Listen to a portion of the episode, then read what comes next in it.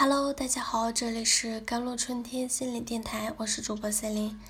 今天跟大家分享的文章叫做《忙碌和早睡真是治愈心急的良方》。有时候你之所以过得不快乐，无非是因为赚钱太少，而且还睡得不好。其实早睡呢，解决了百分之八十的问题。我有个好朋友，当年就曾因为失恋的影响，不仅仅丢了工作，甚至还丢了健康。那一年，当她正满心欢喜的筹备要嫁给当时的男朋友，却没想到在婚期的前两个月，男朋友却因为喜欢上别人，和她提出了分手。因为这段持续了七年的感情。与他来说，几乎是霸占了生命里最重要的位置。要将他抽离出来，一时间实在太难受了。他有试图去挽回那段感情，但都无能为力。于是便引发了漫长的抑郁期。他整夜整夜的流泪，整夜整夜的失眠，滴水未进的躺在床上，一发呆就是一天，都是常有的事。因为身心都没有安顿好，更多的问题接踵而至。他开始脱发，也得上了胃病，身体不好也进一步影响到情绪，影响到工作，一切仿佛陷入了恶性的循环。后来去看病时，医生给他提了个建议：没事儿，早点睡，有什么苦恼明天再去想。当他养足了精神。情绪和生理机能就恢复得很快，一切也都慢慢的步入了正轨。有个读者给我留言，问我怎样才能戒掉熬夜翻前任朋友圈的习惯。熬夜的人其实很困，只是心中一直有所期待和牵挂，总抱着下一秒可能会有所惊喜的幻想，所以一再的等待。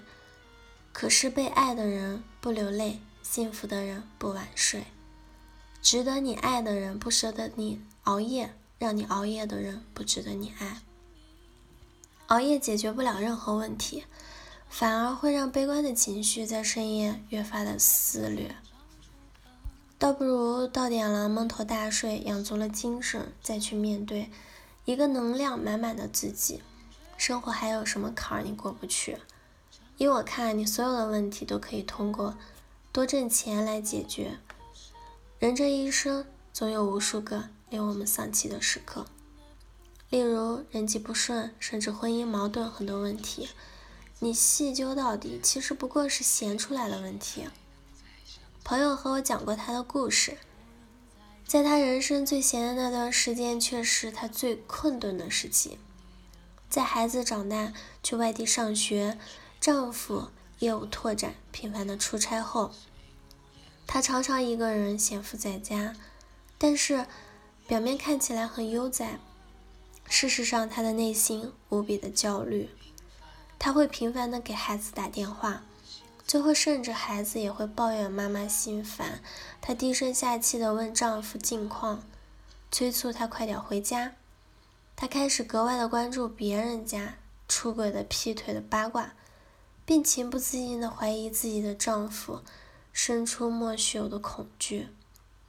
她会把焦虑的情绪也传递给她的亲人和朋友，对小事耿耿于怀，身上充满了负能量。要是遇到紧急花钱的事儿，总是可以轻易的挑起她最敏感的神经。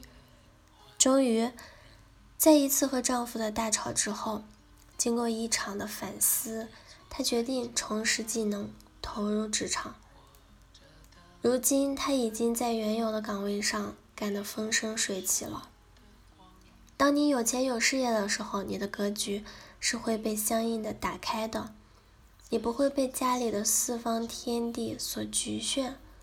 相反，你可以去探索广阔无垠的碧海蓝天。你没空，是猜刚刚那个女人为什么白了你一眼。也没空去追踪丈夫为什么昨晚晚回一个小时家，更没空一天到晚打 N 个电话抱怨生活的琐碎。相反，你手里有活，车子有油，兜里有钱，手机有电，你有的是满满的充实感和安全感。忙碌和早睡正是治愈心急的良方。光想其实也改变不了，干脆养足精神再说。光怕也解决不了问题，干脆靠自己迎难而上。当你又忙又美的时候，真的没时间忧伤。不要再为了一点小事情伤心了、动怒了，也不要再为了一些小人愤愤不平。摆脱你所厌恶的人或事，最好的办法就是，莫过于你努力跳出那个令你疲惫的圈子。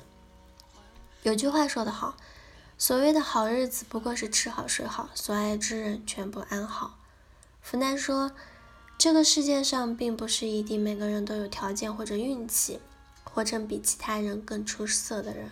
但是比起物质和社会地位的提升，我更希望，即便就是个普通人，开普通的车，住普通的小区，我们不管遇到多大的难处，都能始终的追寻生命里最光彩的一面。不带任何的戾气，活得上进且平和。没事儿早点睡，有空多挣钱。最后你就会发现，那些曾经以为熬不过去的事儿，居然已经都过去了啊！好了，以上就是今天的节目内容了。我是 c e l i n e 我们下期节目再见。